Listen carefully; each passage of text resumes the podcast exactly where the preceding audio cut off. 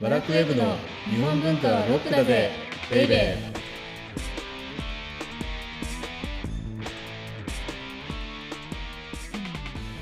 こんにちは。アラクウェブ編集長セバスチャン高木です。アラクウェブ編集部スタッフ先入観に支配された女サッチーですこの間えらいことが起きたんですよ。えらいこと、うんはい何でしょう財布を落としました。あーやってしまいまでししたかねも、そうそう、しかもね、はいあのその財布の中にはい、はい、何もかも入ってたんですよ。あーもうカードとかクレジットカード、はいはいキャッシュカード、はいマイナンバーカード、はい運転免許証、はい保険証、はい宝くじ、宝くじ買ったばっかりの宝くじ、こ あ宝くじはいでね、はいで入ってなかったのは現金だけっていう。あ現金は入ってなかったんですね、うん僕はあの大体あの一晩で全部財布の中身を使う主義なので江戸っ子でもないくせに江戸っ子ぶって汚しの金は そうそ持うそうたそうねえみたそいうなそうそうしはいたはいらえらい目に遭いましたよだっはいはいて何にも現金家にも置いてないからだからあとはい予備のクレジットカードとかね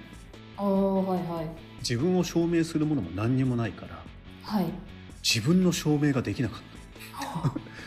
すごいなんかちょっとファンタジーでしたよ俺は一体何者なんだみたいないやでも結構笑い事じゃないですよねいやいや俺はこの世界に存在しているのかしていないのかみたいはあ、あれですねその時に高木さんが事故に遭ったらな氏そうです名よとか不明の男性がみたいになっちゃいますね、あるいはこのままだって消えちゃったらさはいみたいなのもあったんですけど、はいはいまあ幸いにもですねはい運転免許センターで免許証を再交付している最中にはい警察から電話かかってきてはいで取りに行きましたおーお財布が結局再交付になったんですけどね、あそうちょっともったいないですうね、ん、でも財布は出てきたんですけどはいはいよかっ僕の全ての夢を乗せたたはい宝く じがその財布の中にはなかったちょっと夢はこう飛んでいってしまったうとん、夢は飛んでいっちゃったように、はい、僕の夢を飛ばしたようにはいサッチーの先入観もこの番組で飛ばしていこうと。ピューンとということでこの番組は、日本文化は高尚なもの」という先入観に支配されている人々を解放し日本文化の民主化を進めるという崇高な目的のもとお送りしています。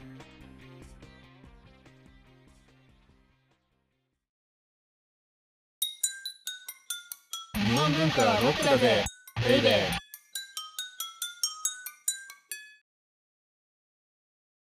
で今日のテーマははい、じゃじゃん。奇想の絵師、伊藤若冲と同時代ノートです。ちょっとタイトルの意味はねおいおいはい説明するとして。うん、はい。であの日本美術のことってちょっとややこしいことがいっぱいあるのではい。前回までのおさらいからねサッチにしてもらおうかなあ、どこまで理解をしていただいた のか、はいえっ、と、江戸時代の最初の京方都の、は。最初の方じゃないいね、錦うん市場のうんところの青物問屋のうん、後継ぎとして誕生しました。 1716年にはいはい。でで、えっ、と、絵を描くことがもともと好きで、うん10代半ばで絵を習っていたんだけれども、なかなかそれがちょっとこうドロップアウトしてしまって、写生をするようになっだから多分もう己の道があったんだよねたああこういうふうだにかやらりたいっていうはいちょっと野球で言うとはい野茂英雄とかおおはい、はい、一郎みたいなタイプで、あああの人たちのさ投球フォームとかバッティングフォームをさはいコーチに変えられてしまったら我々はあの二人を失っていたわけですよあ確かにそうですねだからうん若冲ももう己の多分ねこの絵描きフォームみたいなものを持ってたんだうろんううんねうんだから合わなかったなるほどどこに入ったはいはい、はいででひたすら自分で写生をしてはい邁進したとはいはいででもそんなさなかにうんうんお父様が亡くなってしまって、うん青物問屋の後を継ぎました。 23歳で。はい。だけど出会いがあったと。そっか。はい。大天禅寺お坊さんうんで禅師すよね。あと、バイサオうん。二二人の師匠と会っ出て。会ったと。はい。はでい。大天禅師っていうのはすごくあの若冲より若いんだけれどもはい。この後若冲の、まあ、本当に人生の死みたいになる人うんうんうん。では。バイサオっていうのはい当時中国で大流行していたはい。中国の煎茶っていうものを京都に持ち込んで、うんうんはい。でこの人は若冲より40歳ぐらい上だっけだったんだけはれい、どそうも、ですね。はい。はい。京で文化サロンを開いてそこで若冲はさまざまなものを吸収した、でうんうんこの二人の出会いによって若冲の目っていうのはもう一気に花開いて、うん、はい。それで40歳から10年をかけてはい。宮内庁三の丸肖像館が持っている動植祭絵を完成させたっていうのが前回まででした。はい。なので今回要は若冲のそうそうそう画業っていうのはねはい。あの40歳からバッと花開いていったっていう話なんですけど、うん、うん、はでい。今サッチーが言いかけたごめんなさい50歳ぐらいからはい。 85歳で亡くなるんですよあ、結構長生きされたんですね。うんそうそうそうそうだかからここから35年間分のら。はい。若冲の後半生と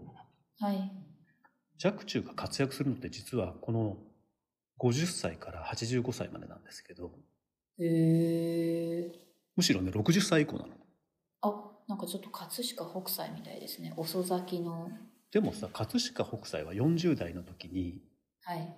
極低馬琴とかと組んでさうんうんうんうん、そうでしたね。読み本で一気に一回大ブレイクしてるじゃないはい。でも若冲の場合はあのそういう意味じゃブレイクってそんなにしてないんですよここまで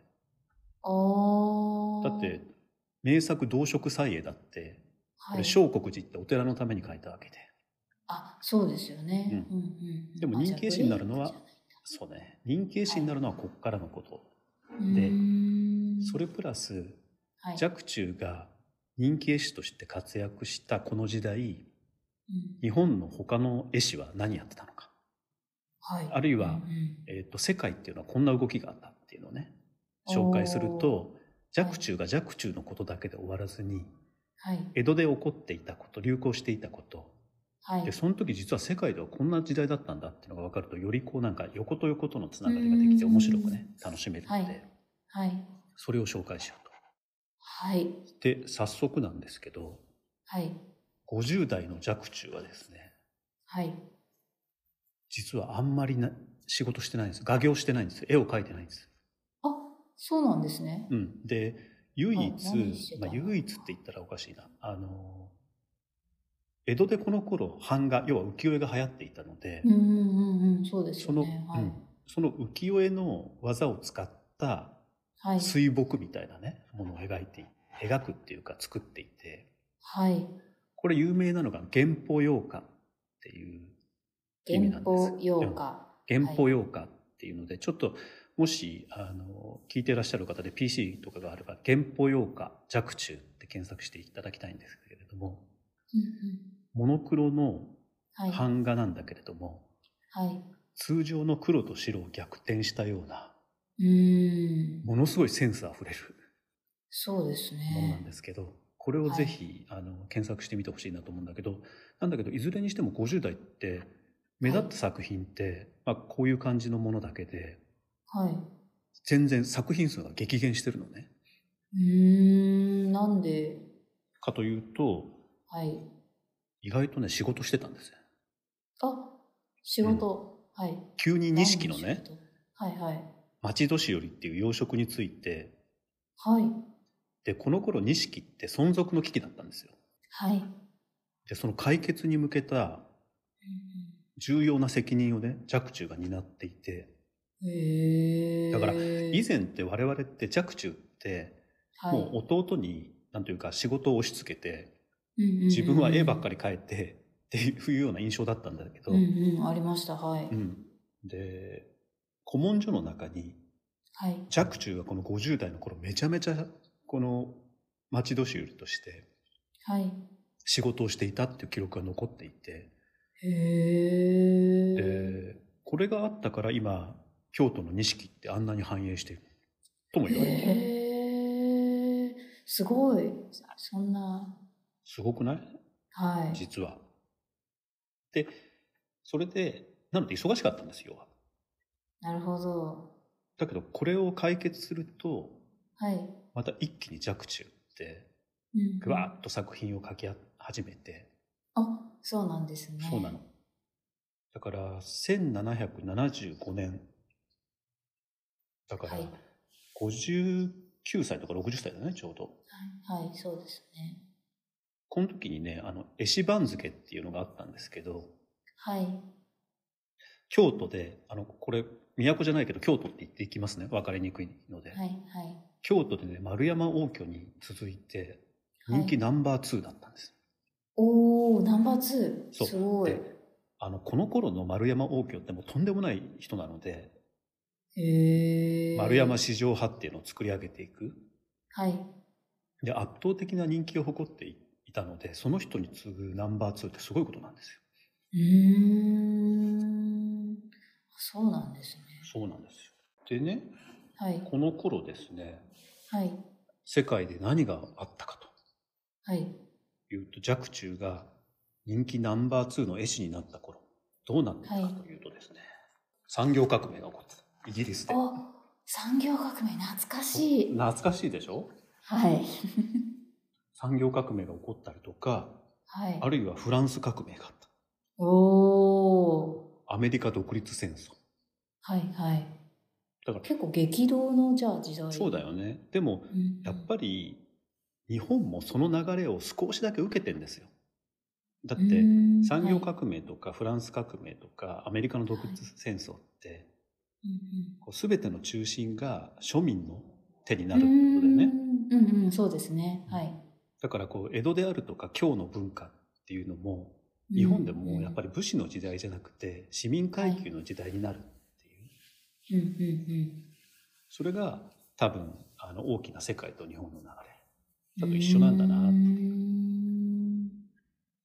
でさらにはいじゃあ江戸では何が流行っていたかというとですね、はいまあ、ほさっきも言ったように錦絵ですね、錦絵はい、うんだから浮世絵がはいフルカラーになって、うんうんうんで江戸で浮世絵が大人気人気爆発になってはいそんでもってちょっと後になるんですけれども以前この番組でもやった蔦は屋い十三郎が活躍してくると。うんうんうんうんで若冲が活躍していたのは江戸では浮世絵が大ブームを迎えている頃ではいで一方世界ではさっき言ったように産業革命が起こってフランス革命が起こってアメリカの独立戦争が起こった、そんな時代だったと。うんうんうんで、まあ、順風満帆に見えただから錦市場の問題も解決してはいようやく画業に集中できるようになった若冲なんだけど、はいとんでもないことがね起こっちゃうんですよ若冲に。え何ですか73歳ぐらいだからもう相当いい年ですよね当時としては。うんはい天明の大火っていう火事が京で起こってはい若冲の家も焼けちゃう。ああそうなんですね、うん、で多分ねこれによってかなり若冲の作品ってはい失われてるんじゃないかな。あ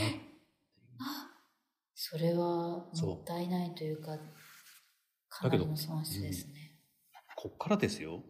うん普通の人だったらもう終わっちゃうじゃないですか。まあ心折れちゃいますよね僕だって今51歳ですけどはい火事で焼け出されたらもうもうや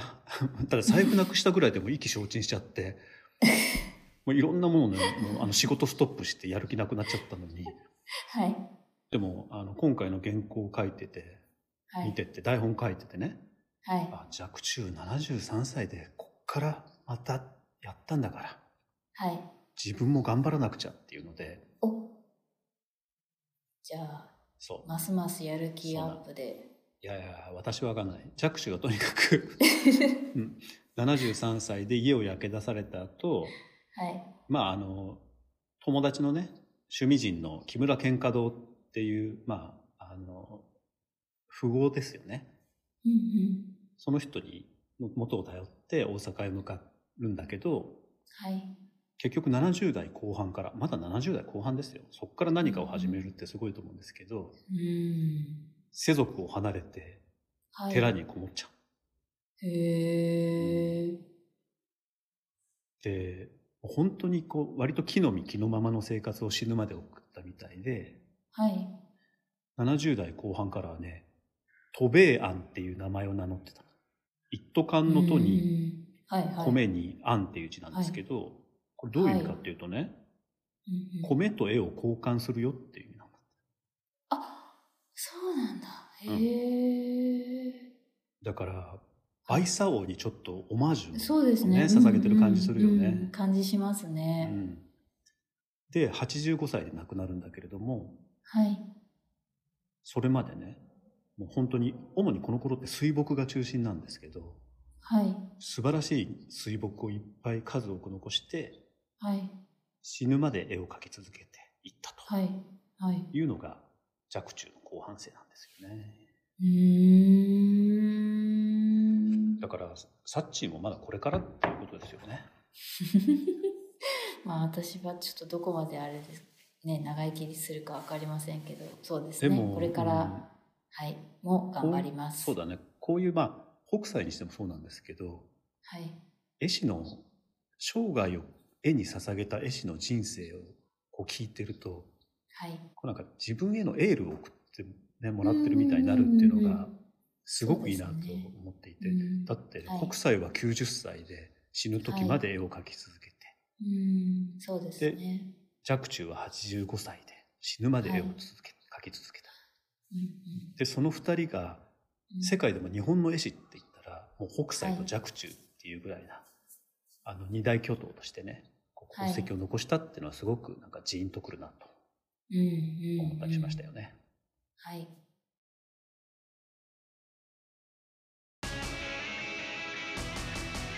日本文化はロックだぜベイベー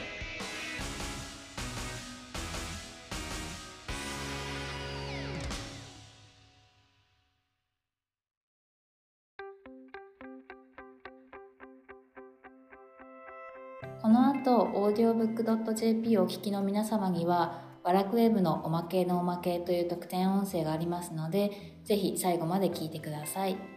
ね次回はあの前々回紹介した「動植彩絵」っていう絵の他にはい。若冲を代表する作品「鳥獣花木図屏風」っていう作品があるんですけれどもはい。その作品には若冲が奇想って言われる全てが込められているので、その一作だけをちょっと中心にはい。は解説しようしてみようかい。と。というわけでお相手はワラクウェブ編集長セバスチャン高木とバラクウェブ編集部スタッフ、先入観に支配された女、サッチーでした。